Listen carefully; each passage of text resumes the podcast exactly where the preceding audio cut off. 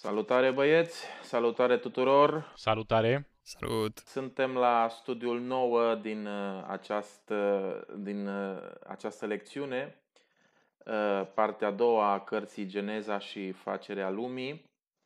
Um, aș dori înainte ca să începem și ca un fel de introducere la, la studiul de sâmbătă, pentru că se leagă de, de studiul de săptămâna trecută, Aș dori ca să fac câteva comentarii pentru că nu am, nu am putut să fiu. Uh, și este clar că autorul uh, și săptămâna trecută și această săptămână dorește să se reafirme în, în această idee de creaționist științific, de poate de, de intelligent design, de, de știința ca pe ceva care dorește să îl scoate pe Dumnezeu din ecuație, etc. Cunoaștem cu toții aceste argumente. Ă, și cred că aici avem o falsă dilemă. Pentru că nici știința nu are toate răspunsurile și nici teologia nu are toate răspunsurile. Ă, nici știința nu poate pretinde autoritate totală prin principiul demonstrabilității și nici teologia nu poate pretinde să aibă autoritate asupra științei. Ă, cred că sunt lucruri asupra cărora știința nu poate da răspuns, pentru că se ocupă de lucruri demonstrabile iar teologia sau credința merge mai profund și caută răspunsuri pentru aspecte care nu se pot demonstra. Uh, problema majoră este că se contrapune acea înțelepciune religioasă cu acea cunoștință științifică și cred că de puține ori sau poate chiar niciodată Uh, se intră în consecințele etice ale cele două materii, știință și religie. Atunci când uh, discută doi reprezentanți, unul al științei și unul al religiei, tot timpul se intră pe acel teren uh, destul de, de, de superficial, cum poți să crezi în Big Bang, cum poți să crezi în evoluție sau cum poți să crezi în geneza. Tot timpul mergem în, în, în sensul acesta la, la un atac din acesta furibund în schimb, consecințele etice cred eu că sunt foarte importante pentru a le lăsa la o parte și, și a nu le discuta. În același timp, cred că știința avansează la pași rapizi și cred că doar un sistem moral cum este religia ar putea regula noul context. Trebuie să fim conștienți că progresul și cunoștința științifică are, are clare implicații etice. Deci, Eh, cred că religia ar putea modera știința din punct de vedere etic și aș dori ca să vin cu un citat, un text eh, care este eh, al lui Albert Einstein, este din cartea Albert Einstein, His Life and Times, al lui Philip Frank, o carte din 1943. Și spune așa aici acest, acest om mare al secolului 20. În sfera religiei, aparține credința că legile valide pentru lume și pentru existență sunt raționale. Credința, spune el, cum că realitatea nu este haotică, ci rațională și este comprensibilă pentru rațiune. Și continuă el, nu pot să concep un om de știință adevărat fără acea credință profundă. Totul se poate rezuma în următoarea afirmație ale, ale lui Einstein. Știința fără religie este șchioapă, iar religia fără știință este oarbă. Deci, Uh, știința poate să elibereze religia de eroare și de superstiție. Asta cred eu. Și ce, ce uh, lucru pe care îl trag din, din ceea ce spune Einstein aici. Iar religia poate purifica știința de, de idolatrie și concepte absolute false.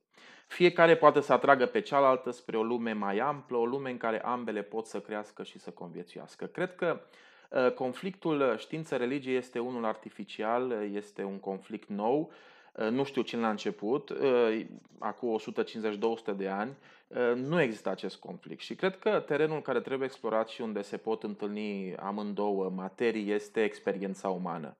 Pentru că atât știința cât și religia trebuie să vină în ajutorul omului și în ajutorul acelei experiențe.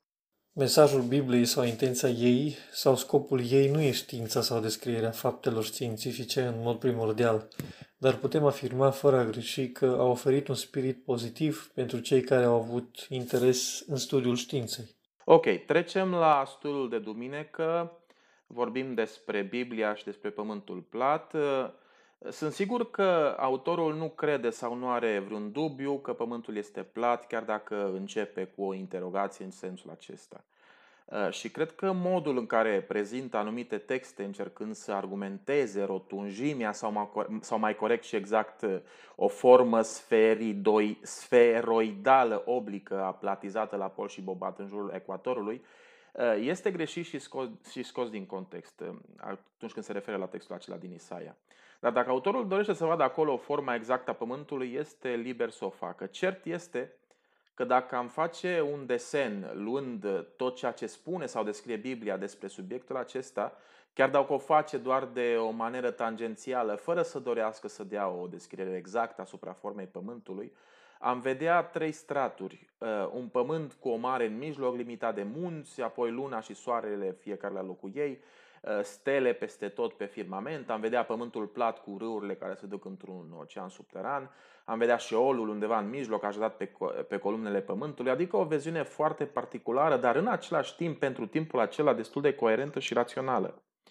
Pentru că raționalizarea unei astfel de viziuni uh, se bazează pe o anumită coerență existențială și vitală a acelei societăți. Trebuie să ne gândim că uh, acei care aveau acest concept despre, despre pământ au fost și cei care, de exemplu, au reușit să facă lucruri extraordinare, de exemplu, să scoată minerale din pietre, și este un lucru foarte impresionant lucrul acesta. Pentru că astăzi o, o facem cu ajutorul tehnologiei și nu ne putem imagina să facem lucrul acesta așa cum o făceau ei acum câteva mii de ani. Uh, apoi, întorcând la subiectul nostru, uh, doar undeva prin secolul II înainte de Hristos, uh, er, Erastotene, un, un matematic, a reușit să calculeze circunferința Pământului și să aibă un, un argument pe bază matematică și empirică. Și empirică. Înainte de el a fost Aristotel cel care a intuit uh, cumva sfericitatea Pământului și care a așezat această doctrină în școlile vremii. Dar nu putem nega ignoranța scritorilor vechi testamentare în sensul acesta, dacă îi judecăm după standardele noastre, lucru care la fel cred că, că poate să fie o eroare.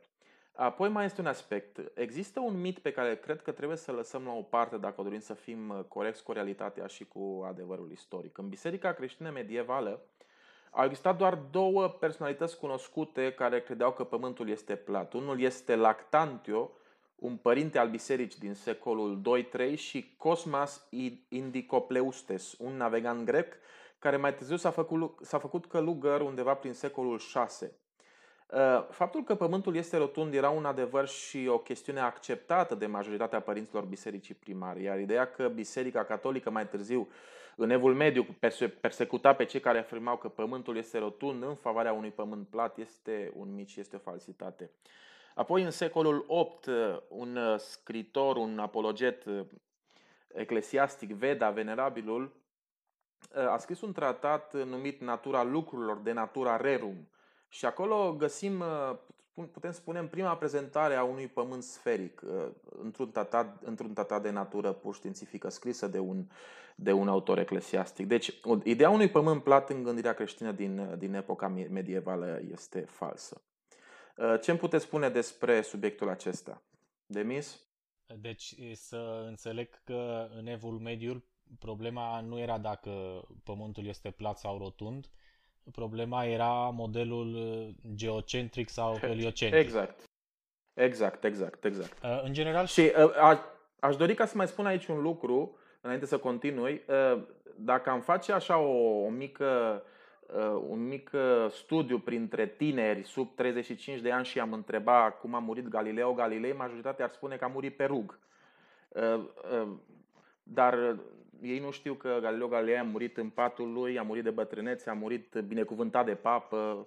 Adică cred că sunt foarte multe lucruri în acestea, foarte multe mituri care da, sunt legate da. de, de această istorie care ar trebui să, să... Le corectăm puțin.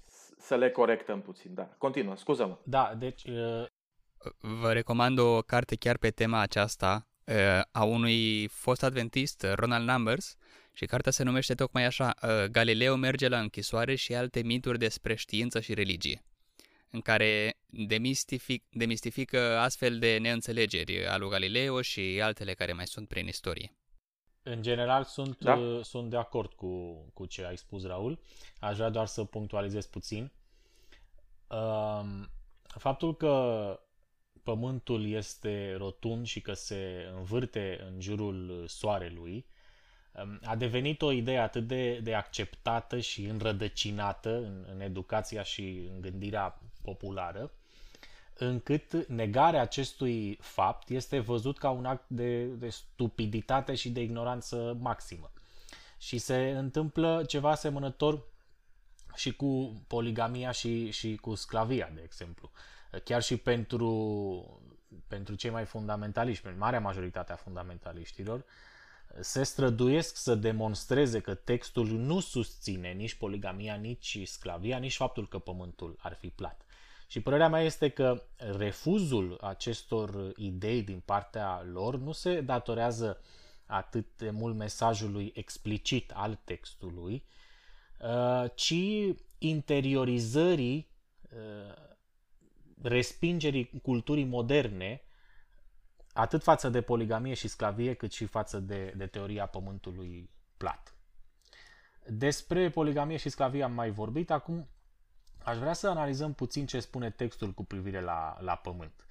În afară de exemplele puse de autor din Apocalips, referitor la cele patru colțuri ale pământului, există multe alte pasaje care ne demonstrează care era ideea autorilor Bibliei despre planeta aceasta a noastră. Există pasaje în care pământul întreg poate fi văzut de la o anumită înălțime, de exemplu, ceea ce evident se poate întâmpla numai dacă pământul ar fi o, o întindere plată.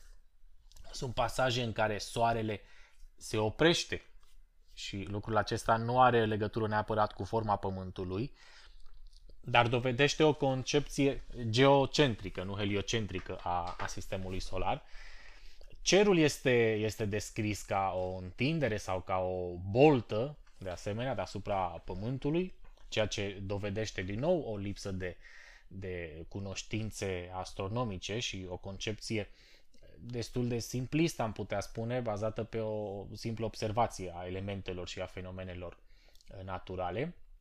În Isaia, cum ne spune autorul, pământul este descris ca un cerc, ceea ce, așa cum uh, bine a explicat, uh, nu înseamnă sferă și nu demonstrează nici pe departe că Biblia îl susține că pământul este rotund, ci din potrivă are mult mai mult sens în acea concepție despre care ai vorbit și tu, uh, a pământului ca un cerc plat, adică o, o suprafață plată, Uh, deasupra căruia se află o altă întindere numită cer și de desubtul acestei, acestui cerc, pământul, se află acel loc numit uh, Seol, cum se spune tot în Isaia 14 cu 9, de exemplu, sau în numerii capitolul 16.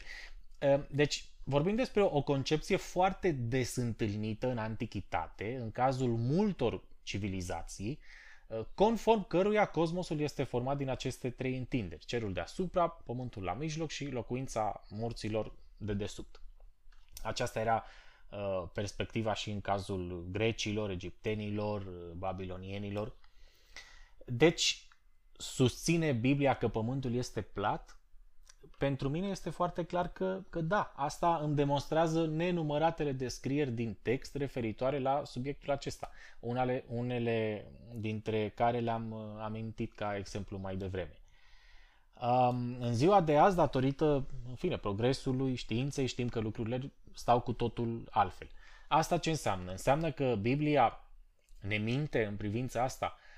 Eu cred că nu dar nu ne spune în mod explicit nici că lucrurile stau așa cum majoritatea acceptăm în ziua de azi, că pământul este rotund și se învârte în jurul soarelui. Pur și simplu, ca de obicei, textul oglindește punctul de vedere și cunoștințele pe care autorii ei le aveau la momentul în care a fost uh, scris textul. Și Cred că orice încercare de a împăca textul biblic cu, cu modelul uh, heliocentrist uh, este, după părerea mea, o, o formă de a forța textul într-un mod foarte bătător la ochi, exagerat și, și nenecesar cum ne cere autorul să facem. Uh, textele din Apocalips despre cele patru colțuri le luăm ca fiind metaforice, poetice și așa mai departe.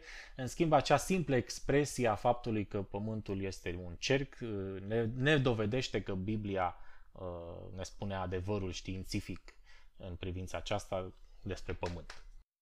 Mulțumesc, Demis. Dragoș? Spuneai că Biblia nu ne minte la acest capitol, dar nu ne spune adevărul. Păi ne spune adevărul așa cum îl concepea autorul atunci.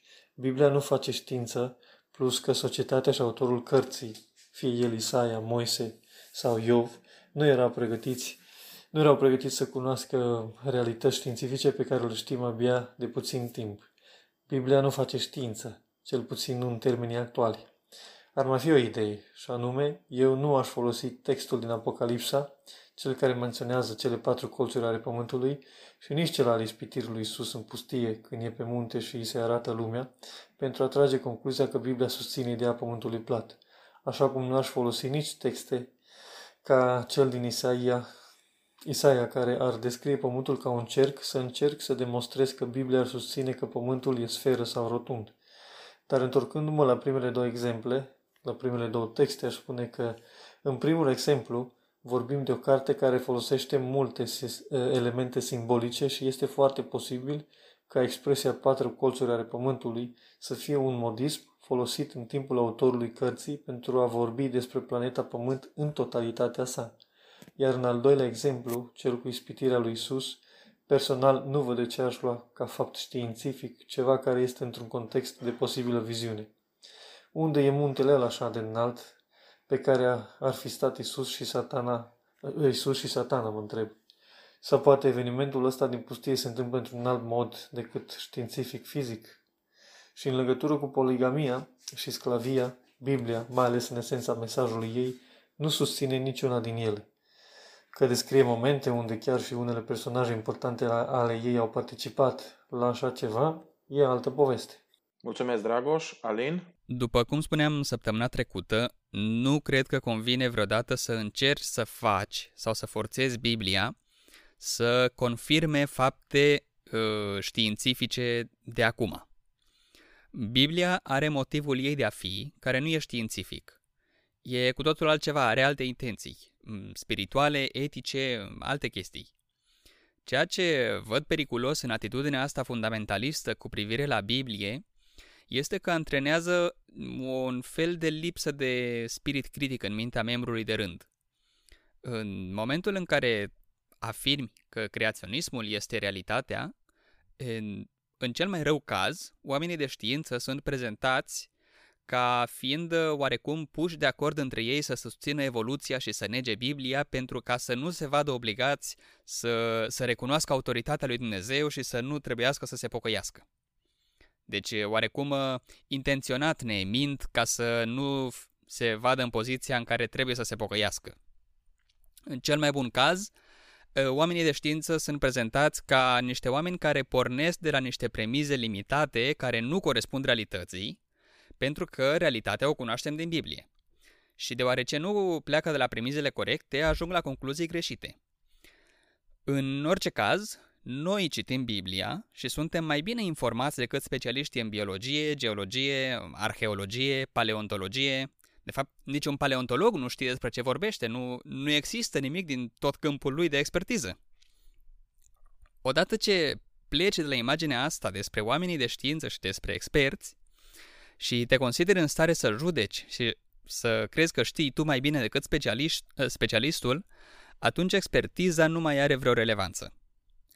Am auzit uh, săptămâna asta critice ale, ale, teorie, ale teoriei uh, Big Bang despre origine, originele Universului de la unii pastori care discutau tocmai studiul acesta, care îl discutăm și noi acum. Uh, adevărul e că pentru ca să înțelegi chestia asta, deci trebuie să știi multă matematică, să faci o carieră de fizică de 5 ani, apoi să faci un master de 2 ani, apoi să faci un doctorat care durează încă vreo 5 ani și atunci poate știi exact despre ce vorbești ca să poți să critici o teorie ca asta din fizica modernă și dacă ești un geniu, poate ești în stare să propui o alternativă mai bună.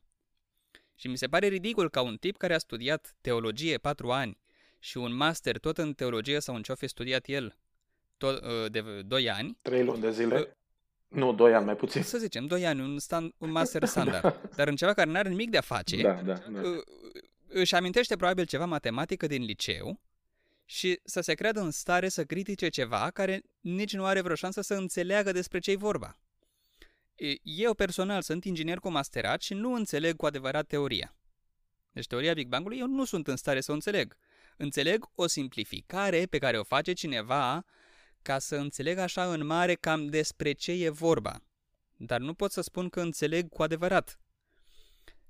Și uite așa intră în scenă apoi mișcări antivaccin, teorii ale pământului plat, frica de Wi-Fi sau mai nou de 5G și așa mai departe, tot felul de, de momeli. Ce au în comun toți cei care publică pe Facebook momelile astea, nu e o lipsă de inteligență, unii dintre ei sunt chiar foarte inteligenți. Și nu e nicio lipsă de educație.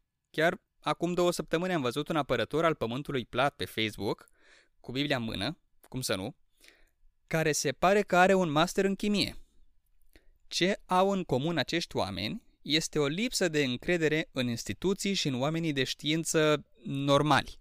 Pe lângă aceste efecte oarecum mai colaterale, că poți să spui, na, uh, ursul, uh, câinii latră, ursul merge. Dar este și o consecință mai gravă a creaționismului asupra ceea ce este probabil cea mai mare criză actuală a omenirii, și anume schimbarea climatică. Nu știu dacă v-ați întrebat vreodată cum știu oamenii de știință despre temperatura din trecut ca să știe că se încălzește planeta. Temperatura e măsurată cu termometru în cel mult ultimele două secole. Și pentru timpurile dinainte de asta, se caută indicii în geologie. De exemplu, sunt niște straturi de gheață ce se formează în fiecare an la polul sud și la polul nord și prin grosimea lor pot să estimezi temperatura medie din anul acela. Și uite așa, merge în trecut până la sute de mii de straturi, deci sute de mii de ani în trecut. Unul dintre ei e suficient de mare încât să acopere 420 de mii de ani. E suficient de profund și de adânc ca să facă asta. Și în toate straturile astea sunt forme de viață și bacterii care au rămas acolo congelate. Deci viața pe Pământ nu a început acum 6.000 de ani. Și avem, avem corpul, avem obiectul. Ce e important în situația asta este că aceste informații sunt fundamentale pentru a înțelege cum se schimbă temperatura în istoria Pământului ă, și vedem că au fost schimbări de temperatură de mai, de temperatură de mai mult de 2 grade în istoria Pământului, dar niciodată într-o perioadă așa de bruscă ca două secole. Și privind la registrul fosil, se văd consecințele teribile pe care aceste schimbări le au asupra vieții – Ă, de aceea, schimbarea ă, climatică e un motiv de alarmă și e nevoie de acțiuni imediate și foarte severe pentru că putem extrapola care sunt consecințele la 2 grade în plus de temperatură medie și nu sunt deloc bune. Ne putem da seama că temperatura a urmat în două secole pentru că am măsurat-o cu termometru, dar ne dăm seama de cât de excepțională e situația doar atunci când comparăm cu trecutul îndepărtat. Și doar de acolo putem vedea și care sunt consecințele. De exemplu, acum 12.000 de ani, temperatura medie era cu 2 grade mai mică decât acum, iar ghețarii de la poli acopereau cea mai mare parte din Europa. Oamenii circulau pe uscat spre insulele britanice, iar Marea Mediteraneană era doar un mic lac. Încălzirea la ritm de un grad la 10 secole a produs inundații enorme care a dat naștere la povești și mituri despre inundații în toate colțurile lumii, pentru că oamenii mereu au stat la malul apei și pentru ei a fost atunci un dezastru fără precedent, când marea a început să înainteze și să înainteze și să inundeze tot ceea ce ei avea, aveau și cunoșteau la, oră, la momentul acela. Iar acum, în loc să învățăm din această istorie, o ignorăm pentru că ne contrazice de doctrina noastră religioasă. Deci, dacă toată alarma, cel puțin în cazul schimbării climatice, se bazează pe informații care vin din registrul fosil, ă, straturile de gheață și alte chestii din trecutul îndepărtat, atunci avem dintr-o dată consecințe foarte reale ale credinței. Nu e indiferent ce crezi. Dacă eu uh, cred că știu din Biblie că viața a apărut uh, acum 6.000 de ani, uh, pentru că așa scrie în Geneza, nu am niciun motiv de alarmă la prezicerile oamenilor de știință. Au plecat de la premize care nu au nimic de a face cu realitatea cu sutele lor de mii de ani și milioane de ani și mai știu eu ce, deci nu am de ce să cred că consecin- concluziile lor ar merita să fie luate în serios. Poate au dreptate, poate nu. Adică cine știe ce se va întâmpla. Chiar săptămâna trecută, autorul studiului despre care vorbim menționa schimbarea climatică ca fiind o scuză invocată de papa ca să pregătească decretul duminical. Adică în timp ce experții cheamă la acțiuni drastice pentru a evita un dezastru fără precedent, noi ne obsedăm în speranța macabră că vom fi cândva persecutați de toată lumea că ținem sâmbăta în numele creațiunii. Și poate și speranța că noi suntem cumva buricul pământului și totul se învârte în jurul nostru. Devenim întruchiparea perfectă a expresiei aia cu țara arde și baba se piaptănă. Ok, hai să trecem la studiul de luni. Gen, um, studiul de luni cu titlul Creațiunea în literatura veche Uh, și aici uh, comentariul pe care vreau ca să îl, să-l fac este următorul. Uh, Geneza Pământului este o relatare originală care în anumite aspecte se poate intersecta cu anumite relatări vecine, vechi. Iar cosmologia primitivă din timpul celui care a scris Geneza Ehm, care credem că este Moise, este folosită pentru a învăța că Dumnezeu este creatorul tuturor lucrurilor. Ehm, este pus în centru puterea absolută a unui Dumnezeu transcendent, în timp ce ehm, poemele vecine descriu creația ca rezultatul unei lupte între zei și forțele haosului, povestirea biblică pune în evidență activitatea fără efort a unui Dumnezeu unic și transcendent. Iar dacă acest fapt uh, poate să fie acceptat în lista miturilor vechi care au supraviețuit literar până în zilele noastre, în orice caz, părerea mea este că acesta este un antimit uh, dacă uh, îl luăm la o analiză mai profundă. Și cred că am explicat în ocaziile anterioare care este părerea mea despre ceea ce înseamnă un mit. Un mit. Spun că este un antimit pentru că imaginile împrumutate din alte povestiri devin elemente pentru polemica autorului împotriva miturilor vremii și ajută chiar la redarea mai vie a scenei pentru uh, cititorii săi. Despre antimituri cred că vom vorbi puțin și mai încolo. Uh, am spus înainte că este o relatare originală, pentru că, spre diferență cu alte povestiri despre facerea lumii, aici când autorul se referă la Dumnezeu, nu sugerează nicio materie preexistentă și este pus în contrast cu acea lipsă de formă a haosului primordial din care în relatările păgâne zeii se nasc și se luptă pentru supremație. Acea imagine perfectă a lui Dumnezeu care creează ex nihilo, având ca materie, în ghilimele, sau ca bază doar voința lui personală, se materializează în apariția luminii, acel element sublim care umple abisul între un Dumnezeu transcendent și vidul uniform. Uh, îmi place mult această imagine a unui Dumnezeu care pune ordine în haos prin crearea luminii în felul acesta. Pentru că ea se detașează în contrast absolut și hotărât de acea obscuritate a haosului și din cauza uh, perfectei corespondențe cu voința poruncitoare la Dumnezeu. Creația este găsită bună. Deci, eh, creația prin cuvântul exclusiv și voința exclusivă a lui Dumnezeu se materializează prin apariția luminii asupra Harului. Și așa apare prima subdiviziune zi și noapte, considerată ca realități tangibile, pentru că după mentalitatea semitică pot să fie controlate pentru că li se pot da un nume. Și uite cum după apariția luminii haosul nu mai este abis necontrolat și intră în perfectă ordine a creației. Uh, primele capitole din Geneza sunt un uh, poem sublim despre prima incursiune a lui Dumnezeu în istorie. Uh, acesta este un adevăr exprimat în limbaj simbolic, realitatea conceptualizată la un nivel diferit de limbajul științific. Iar dacă suntem de acord cu această realitate, putem să acceptăm că adevărul se poate exprima de multe maniere și în diferite dimensiuni. Am să vă dau doar un exemplu, de exemplu definiția ființei umane așa cum am găsit-o într-un uh, dicționar, uh, mamifer din ordinea primatelor cu maxim grad de, grad de inteligență, capabil să modifice locul în care trăiește sau ambientul, capabil să exprime simbolic și artistic, capabil de organizare socială și globală, de folosirea agresiunii letale în contra membrilor propriei specii și capabil în aceeași manieră de a-și pune în pericol viața pentru ei. Deci ă, aceasta este o definiție validă. Este o definiție adevărată? Da, este o definiție adevărată. Aparține cunoștinței științifice? Da.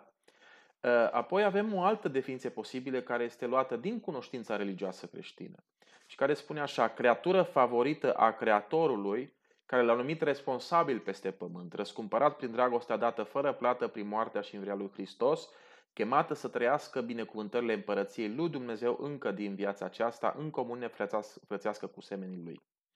Ă, deci din două limbajuri care se nasc din două dimensiuni diferite, din două paradigme diferite, pot să exprime un adevăr în două maniere diferite. Efectiv, dacă considerăm că adevărul este doar ceea ce se poate demonstra, atunci intrăm într-un fel de ateist științific care eu cred că mai mult complică lucrurile decât le rezolvă. Am mai spus, am, am mai multe de spus despre subiectul acesta, dar vreau să mă opresc aici. Uh, Demis, ce îmi poți spune despre, despre ceea ce am vorbit până acum? Relatarea, relatarea biblică, în mod evident, e diferită de restul relatărilor a celorlalte popoare, culturi, civilizații, dar în aceeași măsură în care relatarea fiecărei civilizații sau mitologii este diferită de celelalte. Deci în cazul tuturor găsim elemente unice care fac din fiecare mitologie ceva original. Deosebirea sau deosebirile asupra cărora se concentrează autorul dovedesc pur și simplu că relatarea biblică într-adevăr este diferită de, de altele în multe aspecte, atâta tot. Dar ceea ce, ce face atât relatarea genezei, cât și alte relatări a creației să facă parte din aceeași categorie pe care o numim mitologie, este faptul că, dintr-un punct de vedere empiric, științific, sau cum vrem să, să-l o numim, nu avem dovezi că lucrurile ar fi stat așa cum ne povestesc aceste relatări. Atâta tot. Asta este uh, diferența fundamentală. Deci avem aceleași dovezi a faptului că omul a fost creat din țărâna pământului acum 6000 de ani, cum spune Geneza, ca și a faptului că a fost uh, creat din făină de porumb, cum credeau uh, maiașii. Acum, dacă pretindem că criteriul cel mai potrivit nu este știința, ci cel estetic, de exemplu, cât de frumoasă este relatarea genezei sau uh, câtă demnitate dobândește ființa umană uh, înțeleasă ca o capodoperă a creației divine, există riscul să fim foarte, foarte subiectivi. Uh, de exemplu, dacă despre demnitate este vorba, mitul mormon poate fi de preferat. Oamenii nu suntem niște simple ființe create de Dumnezeu, ci suntem literalmente fiii lui Dumnezeu. Și avem potențialul de a deveni Dumnezei. Deci, iată o, o idee care aspiră la un statut mult mai înalt al, al ființei umane. Și știu că exemplul poate fi puțin uh, stupid, dar uh, cred că ne ajută să, să, să înțelegem Uh, riscul acestui argument estetic. Uh, eu cred că, așa cum spuneam și data trecută, uh, oricine are dreptul să, să creadă în, în creațiunea din, din Geneza și este o opțiune respectabilă, dar a încerca să demonstrezi sau să pretinzi că ai niște argumente obiective, că Geneza este mai frumoasă și deci preferabilă de crezare, mai mult decât alte modele sau relatări ale creațiunii, mi se pare un, un joc uh, copilăresc, fără sens și, și argumentele de felul acesta sunt întotdeauna, așa cum am spus, foarte subiective și nu vor convinge decât pe cei ce deja cred în uh, Geneza și pe nimeni altcineva. Da, mulțumesc, Demis Dragoș. În legătură cu Moise și miturile creației, pot să spun că este posibil ca Moise să nu fi folosit vreun mit anume pentru a se inspira neapărat, dar cu siguranță a creat un antimit care mergea împotriva miturilor de atunci.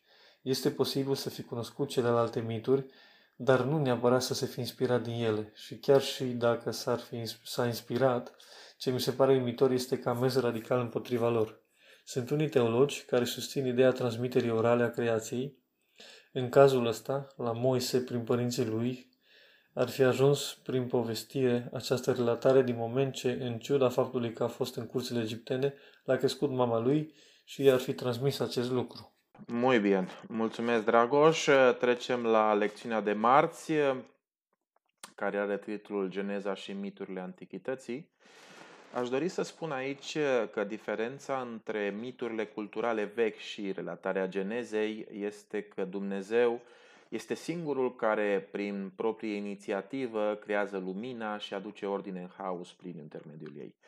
Deci, omul nu este un produs al unor Dumnezei capricioși și hedoniști, ci este rezultatul intervenției unei forțe pe care el nu va putea să o înțeleagă niciodată, dar pe care o va cunoaște prin intermediul conceptului și aici apare un concept nou uh, de dragoste. Uh, dacă analizăm puțin Vechiul Testament, vom vedea că ideea unui popor care umblă cu Dumnezeu și are o relație foarte apropiată de el și aceasta este uh, cel puțin baza credinței mele, este una destul de originală, iar construirea unei istorii împreună cu Dumnezeu necesită din partea omului o anumită sinceritate și smerenie în relația lui cu ceea ce nu cunoaște și ceea ce trebuie să mitifice pentru a putea să-l accepte. Uh, cunoștința religioasă creștină pornește de la această experiență religioasă a lui Israel care crede, uneori într-o manieră oarbă, fără să știe unde această credință îl va duce. Această experiență religioasă este plină de idolatrie, este plină de perioade de neîncredere, este plină de uh, întoarcere înapoi, apoi uh, acel popor se purifică, ajunge să fie un popor al lui Dumnezeu. Uh, acel Dumnezeu este un Dumnezeu creator care este apropiat de creatura sa. Una din cele mai interesante și mai minunate idei care se poate desprinde din Vechiul Testament este acea familiaritate și acea relație atât de strânsă pe care avea poporul evreu cu Dumnezeu. Relatarea Genezei este un antimit pentru că uh, pe Dumnezeu îl interesez eu, pe Dumnezeu îl preocup eu. Este un pasaj foarte relevant în cartea Exodului, în versetul 12, în care spune acolo că poporul evreu a stat de gardă și pregătiți în noaptea înainte de a pleca din Egipt. Și Iahve la fel, în, în, în altă traducere, în limba spaniolă, uh, spune că Dumnezeu în noaptea aceea nu a putut dormi pentru că nici poporul lui nu a putut dormi. Ă, adică acest concept de antimit ă, scoate la iveală dragostea lui Dumnezeu pentru fiii lui atunci când, când îi vede la necaz. Această experiență este fundamentală și dacă uităm atunci putem pierde tot conținutul teologico-practic care vine după aceea. Mitul este o relatare inexactă a unei realități, iar antimitul este descoperirea acelui adevăr care, în dimensiunea biblică și a experienței poporului lui Dumnezeu, este inseparabilă de figura proeminentă mai târziu a lui Hristos, a morții sale și a învierii sale, predicat de Pavel și de apostol, dar în special de Pavel. Acesta este cimentul și baza cunoștinței religioase creștine, Hristos mort și apoi înviat. Demis?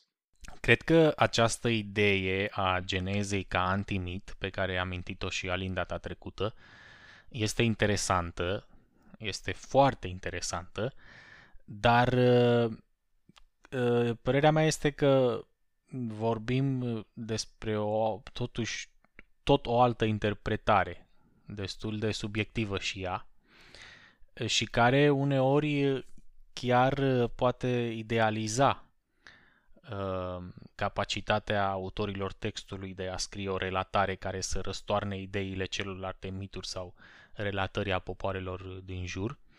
Dar uh, recunosc că, într-adevăr, găsim foarte multe idei în Geneza, foarte interesante, care te pot determina să iei în considerare măcar această, această posibilitate a Genezei ca un antimit.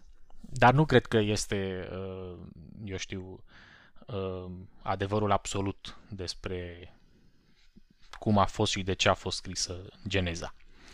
Ceea ce mi se pare mai interesant este ideea autorului că așa cum Moise a mers împotriva culturii vremii lui, împotriva uh, schemelor, mitologiilor celorlalte popoare păgâne, tot așa și în ziua de azi un creștin va merge împotriva culturii vremii actuale, susținând aceeași schemă sau același model folosit de Moise pe vremea lui, adică Geneza. În primul rând, eu cred că a merge împotriva culturii vremii nu este un ideal în sine. Întotdeauna vor exista aspecte a, a culturii um, oricărei vremi împotriva cărora merită să mergi și vor exista alte elemente cărora nu are sens să te opui, pentru că poți deveni fie prea progresist, fie prea uh, reacționar. În al doilea rând, dacă Moise a mers împotriva culturii vremii lui prin Geneza, a mers împotriva unui model de gândire anume, unor modele și, și structuri sociale și ideologice care au dispărut. Lumea în care noi trăim și miturile, între ghilimele, a lumii noastre, sunt cu totul diferite, de o altă natură. Modelele de gândire sunt cu totul diferite. Cred că este absurd să crezi că dacă Geneza poate fi un antimit a mitului lui Gilgamesh, poate fi și un antimit a teoriei evoluției. Și ca să încerc să mă explic mai, mai bine, imaginați-vă că astăzi, în secolul 21, cineva ar merge în statele din sud din America și ar spune eu merg împotriva culturii sclaviei pentru că uh, susțin că relația dintre stăpân și sclav trebuie să fie asemenea relației dintre Hristos și biserică, așa cum uh, spunea Pavel în Efeseni. La vremea respectivă, această poziție putea fi o formă de a merge împotriva uh, culturii vremii și pe vremea lui Pavel, poate chiar și la începutul secolului XIX în, în sudul Statelor Unite și avea capacitatea să îmbunătățească un aspect uh, nedrept al societății de atunci. Dar în secolul 21 nu mai are sens. Pentru că sclavia însăși, ca sistem uh, social, a fost abolită. Nu mai există.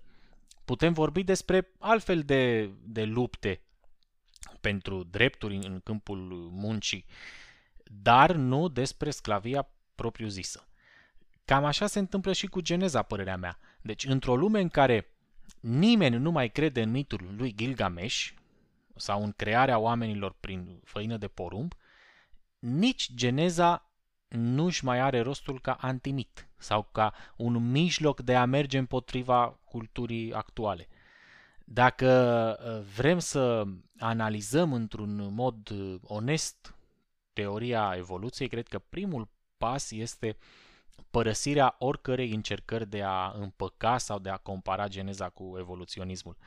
A înțelege că vorbim despre, despre două lumi diferite, două modele de gândire complet diferite. Amestecarea ambelor modele este ca și cum, nu știu, am pretinde să, să trimitem o rachetă în spațiu și pentru asta am porni în cercetările noastre de la relatările sumeriene despre cum cerul și pământul s-au împerecheat și au dat naștere atmosferei și așa mai departe. Da, mulțumesc, Demis, Dragoș. În legătură cu teoria evoluției, aș spune că dezvoltarea vieții pe pământ este marcată de evoluție, dar în ceea ce privește originea vieții, încă nu cred că sunt probe suficiente pentru a susține ceea ce se înțelege prin originele vieții pe, pe pământ, aplicată prin teoria evoluției, explicată prin teoria evoluției. Sunt destui oameni de știință serioși care, contrar zelului apologetic și reducționist stil Dawkins, aleg să fie prudenți, ba chiar precauți când e vorba de a explica originile vieții. Mulțumesc, Dragoș. Alin? Într-adevăr, deci nu este încă un consens despre cum a putut apărea prima celulă vie. Sunt unele explicații destul de rezonabile, dar nu sunt probe ca să se poată ști cu siguranță. De multe ori, în conversația asta pe care o avem noi aici, se amestecă cele două lucruri, adică originea vieții și evoluția speciilor. Și asta e un fel de praf aruncat în ochi. Nu știm cum apare prima celulă, ă, așa că, dintr-o dată, evoluția nu mai e posibilă. E ca și cum ai spune, ă, nu știu cum se fabrică drojdia, deci pregătirea unui cozonac e imposibilă. În cazul meu personal, nu știu cum se face nici drojdia, nici cozonacul, dar nu e asta problema. Imaginăm pentru o secundă că știu să fac cozonac, da? E, cred că la fel se întâmplă și cu Big Bang și originea Universului. E ceva ce nu are nimic de a face cu evoluția. Evoluția presupune că există un univers și există o celulă de la care pornești. Și apoi începe să intre în joc teoria evoluției. Adică poți să faci cozonac și dacă nu știi cum s-a făcut drojdia și indiferent de cine și cum a construit magazinul de unde ai cumpărat drojdia. Asta nu sunt necesare să le înțelegi ca să poți să faci cozonacul. Atâta timp cât uh, faci rost de drojdie, poți să rezolvi și să dezvolți rețeta ca să obții cozonacul pe care îl vroiai.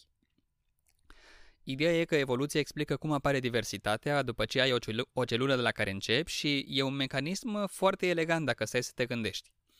Deci, ne spune că lucrurile se schimbă de la o generație la alta, aleator, la întâmplare, se produc mic greșeli în copia ADN-ului, iar apoi, iar apoi teoria lui Darwin spune pur și simplu că supraviețuiește cel ce supraviețuiește și se reproduce cel ce se reproduce.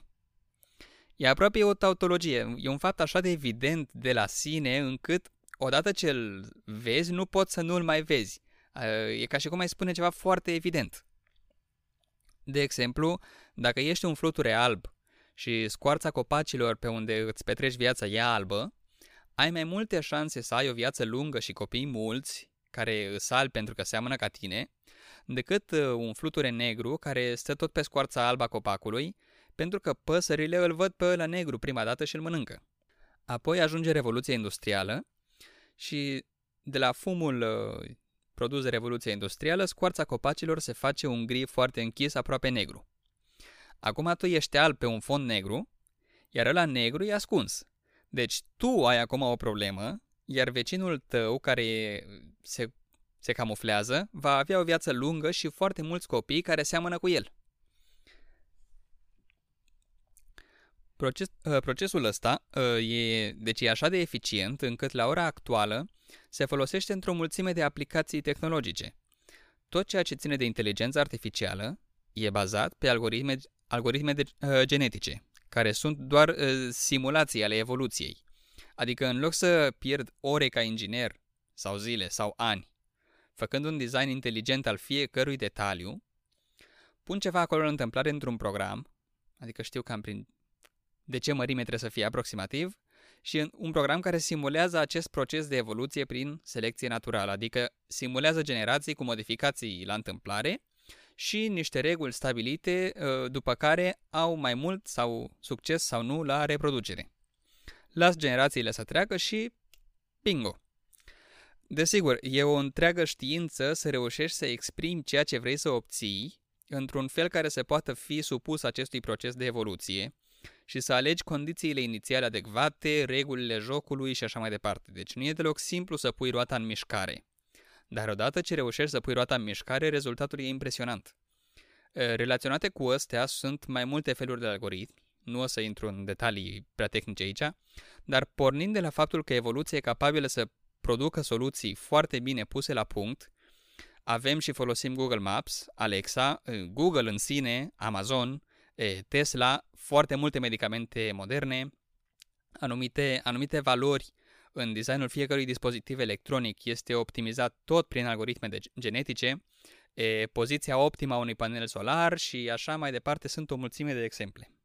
Vrei să spui că nu există probe pentru originea sau nașterea vieții pe pământ? Sau în alți termeni, nu se știe cum, cum și ce a generat sau creat prima formă de viață sau celulă vie dar prin ceea ce explică, aplică și demonstrează teoria evoluției, deja intrați în dinamica vieții, se poate merge cu rațiunea înapoi spre origini și afirma că această teorie ar avea răspuns la originea vieții. Adică că e vorba de calcule și ecuații și raționamente abstracte, iar nu de posibilitatea repetabilității evenimentului empiric vorbind. Sau, după cum ai mai zis și tu, evoluția începe să fie capabilă a explica lucruri odată ce are prima formă de viață, cel puțin. Și zic eu acum, dar faptul acesta nu ar afirma că evoluția este capabilă să dea răspuns și la cum și ce a dat prima formă de viață, nu? Ba, eu cred că are un răspuns și la asta, doar că sunt mai multe răspunsuri și nu se pot avea suficiente date pentru a ști exact ce și cum. De aceea totul rămâne la un nivel foarte teoretic. Și dacă ar, dacă ar fi să găsim un răspuns mai sigur pe viitor, asta nu l-ar exclude totuși pe Dumnezeu, asta e cel mai important. Eu îl văd pe Dumnezeu ca cel ce stabilește legile jocului la început și condițiile inițiale. Dacă își face treaba bine acolo și cred că și-o face, nu are decât să lase lucrurile să meargă în continuare de la sine. Un ceas, de exemplu, mi se pare că e perfect atunci când ceasornicarul nu are nevoie să îl repare la fiecare câteva zile. Un ceas e perfect atunci când ceasornicarul îl face odată și funcționează singur în orice condiții îl pui până la capăt. Mulțumesc, Alin. Trecem la lecțiunea de miercuri, care are titlul Creațiunea și timpul. Aici autorul ne vorbește despre genealogii și despre vârsta Pământului. Eu personal nu pot accepta ceea ce Biblia nu afirmă și nici nu spune Uh, adică este un mit că acceptarea genealogiilor ca fiind exacte și mersul înainte și înapoi ne pot duce la puncte fundamentale în istorie, cum ar fi potopul sau turnul Babel. Uh, cred că dacă dorim să aflăm care este scopul genealogiilor, istoria și semnificația lor, trebuie să mergem la înțelepciunea rabinică care este mult mai interesată de aspectele acestea familiarizante între triburile lui Israel. Pământul este clar că nu are cum să aibă doar 6.000 de ani sau 10.000 de ani, cum uh, unii uh, frățiori creaționiști ar accepta. Uh, și eu cred că este mult mai vechi. Nu vreau să aplic vreun concept spiritual aici, pentru că nu cred că este cazul, credința mea nebazându-se pe vreo vârstă tânără a Pământului. Uh, îmi afirm uh, ignoranța în chestiunea asta din dimensiunea credinciosului, dar în același timp nu pot accepta argumentul autorului care se dorește a fi demonstrabil din punct de vedere științific. Uh, este foarte interesant că el apelează la principiul de demonstrabilitate, care este un fel de fantomă care bântuie prin societatea noastră, reducând totul la acel ateist științific pe care l-am, l-am mai amintit, uitând că ceea ce nu se poate demonstra nu este neapărat o minciună. Uh, uh, cine dorește pentru coerența credinței lui să creadă că Pământul are 6.000 de ani sau 10.000 de ani, poate să o facă. Uh, pentru mine nu este lucrul acesta important și cred că dezbaterea aceasta este deschisă și aș vrea să o fac, dar, dar în alt context. Dar vreau să spun doar atât. Cunoașterea științifică, experimentală, este o cunoștință sau o colecție de cunoștințe obținute prin intermediul simțurilor. Avem uh, această afirmație, această idee din, din secolul XV de la Leonardo da Vinci. Uh, nu înseamnă că toți trebuie să fim de acord cu el. Dar el spune încă din secolul XV că știința trebuie să fie observarea lucrurilor prin intermediul simțurilor. Iar în continuare spune, dacă nu este așa, nu este obiect al științei. Deci, repet, dacă uh, știința Știința trebuie să fie observarea lucrurilor prin intermediul simțurilor. Dacă nu este așa, nu este un obiect al științei. Iar de aici, per se, se extrage de ea că Dumnezeu sau misterul lui Dumnezeu nu se poate atinge prin intermediul simțurilor. Deci nu este un obiect al științei și invers, cunoștința științifică nu este obiectul spiritualității sau al credinței. Deci știința nu poate să nege sau să afirme de, de, ceva de la nivel experimental, existența sau neexistența lui Dumnezeu. Și aici aș vrea ca să-i aud pe geologi, aș vrea să-i aud pe geofizicieni, pe gemologi, etc. Uh, Demis? Există un uh, concept destul de bine cunoscut în istoria religiilor și anume mitul eternei reîntoarceri, pe care Eliade îl dezvoltă în cărțile lui. Ideea este că în gândirea antică exista o lume ideală, mitologică, primordială, care la un moment dat dispare, din care are loc o cădere și o continuă degenerare, iar prin uh, mijlocul ritualului, care simbolizează faptele zeilor și uh, eroilor acelei lumi primordiale, această lume este uh, recreată permanent. Prin ritual, omul, trăind într-o lume decăzută, se face într-un fel părtaș de acea lume inițială ideală. Și genealogia aceasta din Geneza este un exemplu foarte bun. Acea genealogie este de fapt o explicație a procesului de degenerare a lumii de la Eden la epoca actuală. Și asta se vede mai ales privind cum vârstele atinse de acești patriari scad permanent până la vârste destul de rezonabile, de undeva în jur la 100 de ani.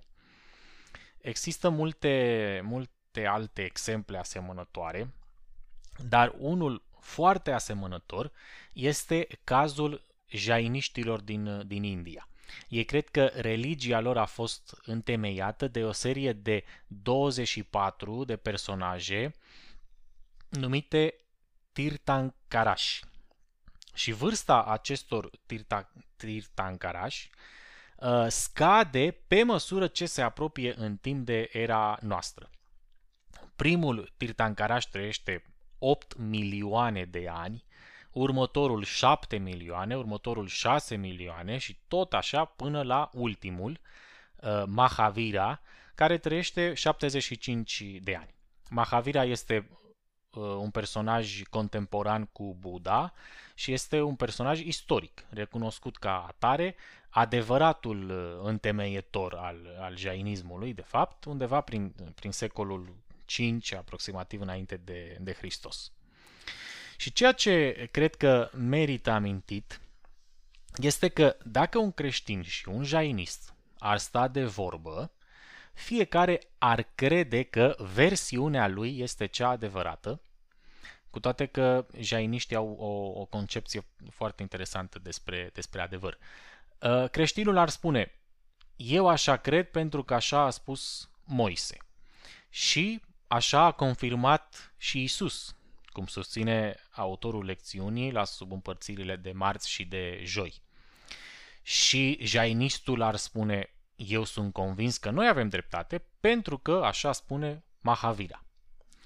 Niciodată nu am putea să aflăm care este versiunea adevărată și care este cea falsă, pentru că niciodată nici creștinul, nici jainistul nu ar fi dispus să supună uh, relatarea lui unui criteriu universal și comun ambilor, și anume unul rațional și, și empiric. Un criteriu uh, diferit de, de simpla acceptare a unor scrieri anume ca fiind adevărul absolut. Și uh, acesta este, înțeleg eu, rolul științei.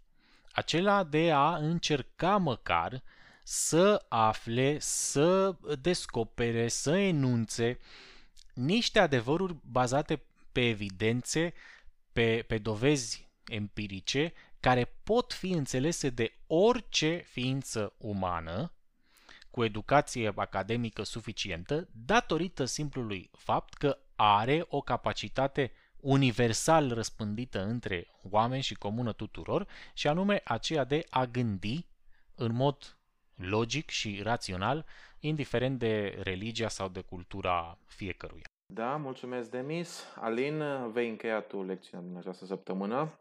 Ai acest privilegiu. Mulțumesc. Este un experiment uh, mental care cred că ilustrează foarte bine ceea ce ai spus acum, Demis. Dacă cineva ar arde azi toate Bibliile de, Bibliile de pe planetă și toate celelalte texte religioase, acestea ar fi pierdute pentru totdeauna. Bine, considerăm pentru o secundă că nu le știe nimeni pe de rost, că nimeni nu știe Biblia pe de rost, da? Ă, nu am avea cum să refacem Biblia așa cum era, decât printr-o minune. Dumnezeu ar trebui să vină și să ne dicteze din nou Biblia ca să o avem așa cum era înainte. În schimb, dacă ar veni cineva și ar distruge toate cărțile de știință de pe planetă și ar omorâ pe toți oamenii de știință, ar fi un dezastru pe termen scurt. Dar în 1000 sau 2000 de ani, toate cunoștințele științifice actuale ar putea fi redescoperite. Și aceasta e o diferență fundamentală. Știința e un studiu al realității materiale, fizice, al lucrurilor care se pot atinge. Și atâta timp cât realitatea există, dacă continuăm să ne punem întrebări, o înțelegem din ce în ce mai bine. Și fiind aceeași realitate, eventual ajungem la aceeași cunoștință.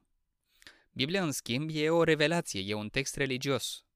Îl accepti sau nu pentru că așa ai decis tu din motivele tale pur personale și subiective. Adică o accepti prin credință, iar credința e a ta personală. De exemplu, în, în știință, abia, deja de la începutul secolului XIX, se vedeau indicii foarte puternice că a existat o evoluție a speciilor în registrul fosil. Chiar uh, contau pe asta. Atunci când făceau tuneluri pentru tren, aduceau geologi și paleontologi din epoca aceea, care uitându-se la fosile știau despre ce strat este vorba și știau că în celălalt colț al Angliei au săpat în exact același strat și era piatră tare sau teren moale sau ce era important pentru ei să știe. Ceea ce nu știau cum să explice era cum anume se putea întâmpla acea evoluție. Și dacă nu ai un mecanism care să explice cum se întâmplă ceva, nu ai o teorie științifică solidă. Simplific un pic acum, dar așa în mare, Lamarck în 1809 propune un mecanism pentru evoluție, prin care, de exemplu, girafele își întind gâtul mai mult ca să ajungă la frunzele de mai de sus ale copacului și cum copiii seamănă cu părinții, transmit gâtul lung copiilor lor. Că na, evident, copiii seamănă cu părinții, nu? Deci, inițial, ideile sale au fost acceptate, dar adevărul e că nu prea funcționează așa. De exemplu, dacă tai coada unui șoarece, copiii lui tot au coadă, deci ceva aici nu merge. Și abia 50 de ani mai târziu, Darwin publică Originea speciilor, unde propune mecanismul acela care l-am ex- povestit mai înainte, care să explice cum au putut evolua speciile. Faptul că au evoluat era deja un fapt foarte bine stabilit pe timpul lui. David Wallace, un alt englez, a dezvoltat o teorie aproape identică cu cea lui Darwin pe cont propriu. Dar uh, Darwin a publicat fix înaintea lui și de aceea a rămas cu faima până în ziua de azi. E, și cred că tocmai cursa asta între Darwin și Wallace ilustrează foarte, foarte bine acest, uh, acest fapt științific. Deci, uh, teoria evoluției era deja acolo, era un punct de care se apropiau de zeci de ani și dacă nu erau nici Darwin, nici Wallace, se găsea altcineva să-l descopere, pentru că realitatea era acolo în fața ochilor lor. E, puțin înainte am menționat și că dacă nu ai un mecanism care să explice cum se întâmplă ceva, atunci nu ai o explicație științifică și nu ai o teorie solidă. Am auzit de multe ori și adevărul că sunt sătul de pseudo-argumentul ăsta că teoria evoluției e doar o teorie, nu e ca legea gravitației.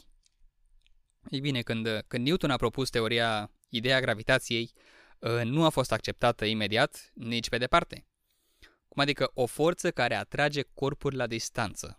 Cum anume le atrage? Bună întrebare asta de cum anume le atrage și o întrebare care a răspuns-o abia Einstein în 1915 și a primit un premiu Nobel pentru asta. Ceea ce teoria lui Newton permitea era să cuantifici, adică să știi cât se mișcă lucrurile. Dacă tot în dezbaterea asta întotdeauna este invocată legea gravitațională a lui Newton ca un absolut uh, de referință care e știință în timp ce evoluția nu e știință. Uh, dacă pornești de la teoria lui Newton și aplici formulele corect, poți să prezici cum se mișcă lucrurile pe cer și nu exista pe atunci nicio opțiune mai bună care să le explice mai mult și mai bine. De aceea s-a mers în continuare pe ideea lui Newton, până când Einstein a îmbunătățit-o. De asemenea, un alt pseudo-argument, care sunt sătul să-l ascult, este că e, uh, nu se poate replica evoluția în laborator, de aceea nu este, nu este știință. Sau cum uh, o spune Ken Ham, unul dintre cei mai, uh, import, mai vocali și mai faimoși apărători ai creaționismului, uh, el face o distinție între știința de laborator și știința istorică, că nu poți să faci știință despre faptele istorice. E, ei bine, lucrurile se pot demonstra și dacă nu le vezi în mod direct. De exemplu, Eratosthenes a măsurat circunferența Pământului dar nu avea nicio riglă care să-l ducă în jurul pământului, nu avea nicio funie cu care să înconjoare pământul. Ceea ce a făcut a fost să măsoare umbra de la două bețe în două orașe diferite și având în vedere lungimea umbrei, lungimea bățului și distanța între cele două orașe, a început să facă niște calcule trigonometrice și a ajuns la concluzia că, uite, ăsta este diametrul uh, Pământului. Dacă cineva în momentul acela nu știa trigonometrie și nu înțelegea geo, uh, era să spun geografia. Asta cu și nu știa geometrie, nu știa geometrie, ar fi putut spune foarte simplu, băi, Eratostene, tu, tu nu ai făcut nimic decât ne arunci praf în ochi, ne vinzi fum, uh, doar eu mă uit afară pe geam și văd foarte simplu că pământul e plat. De unde ești tu că ai măsurat circunferința pământului pentru că ai măsurat umbra unui băț? Tu îți dai seama cât de ridicol ești? Cât de ridicol sună așa ceva? E incredibil. Cam așa, exact așa sună în ziua de astăzi un creaționist care aduce astfel de argumente. Și apoi mă supără în ultimul rând o anumită ipocrizie care o văd între apărătorii creaționismului. Ă, când e vorba de gravitație, cum spuneam mai înainte, ă, atunci afirmăm că fizica e formată din legi foarte bine stabilite de Dumnezeu și care sunt foarte precise și precizia lor sunt o probă a existenței lui Dumnezeu. Bine, fie. Când legile fizicii explică cum decad unii izotopi în alții, precum uh, carbonul 14 în carbon 12, putem data lucruri cu ajutorul acestui fapt, de exemplu manuscrisele de la Marea Moartă, și vedem că sunt niște copii foarte apropiate de original în timp, deci sunt scrise la doar un secol după Isaia însuși, așa deci, cu ajutorul fizicii avem un argument foarte puternic pentru fidelitatea textului biblic. Foarte bine. Acum aplicăm exact aceeași procedură la izotop de uraniu care decad în plumb. Și stabilim vârsta unui strat de roci care are câteva milioane de ani și alt strat de roci de și mai multe milioane de ani și o fosilă care e îngropată între ele. Și tragem concluzia evidentă că s-a depus întâi stratul cel mai vechi, a fost cândva îngropată fosila și apoi s-a depus stratul cel mai recent. Și știm așa că o fosilă are între 2 și 3 milioane de ani. Acum, dintr-o dată, nu mai credem că datarea radiometrică e de încredere. Deci, mi se pare relevantă vorba asta lui Isus în momentul ăsta. Vorbele voastre să fie da, da și nu, nu. Mi se pare necreștinesc să fie da când îmi convine și să fie nu când nu îmi convine. Cred că ar fi mai înțelept să, să nu încercăm să ne așezăm pe noi într-o situație care da. seamănă din, pe zi ce trece mai mult și mai mult cu nebunii cu teoria pământului plat. Da, uh, am spus înainte că o să termin tu, dar am să termin eu uh, cu un text din Proverbe uh, care cred că ar trebui să fie cadrul în care și în care un creștin și un om de știință ar trebui să, să discute își spune aici așa, un răspuns blând potolește mânia, dar o vorbă aspră atâță mânia, limba înțelepților dă știință plăcută, dar gura nesocotiților împroașcă nebunie. Ochii Domnului sunt în orice loc, ei văd pe cei, ei văd pe cei răi și pe cei buni. Limba dulce este un pom de viață, dar limba stricată zdrobește sufletul. Cu această idee aș dori ca să, să încheiem în această seară, băieți. Vă spun o seară bună și ne vedem săptămâna viitoare. La revedere! La revedere! Săptămâna bună!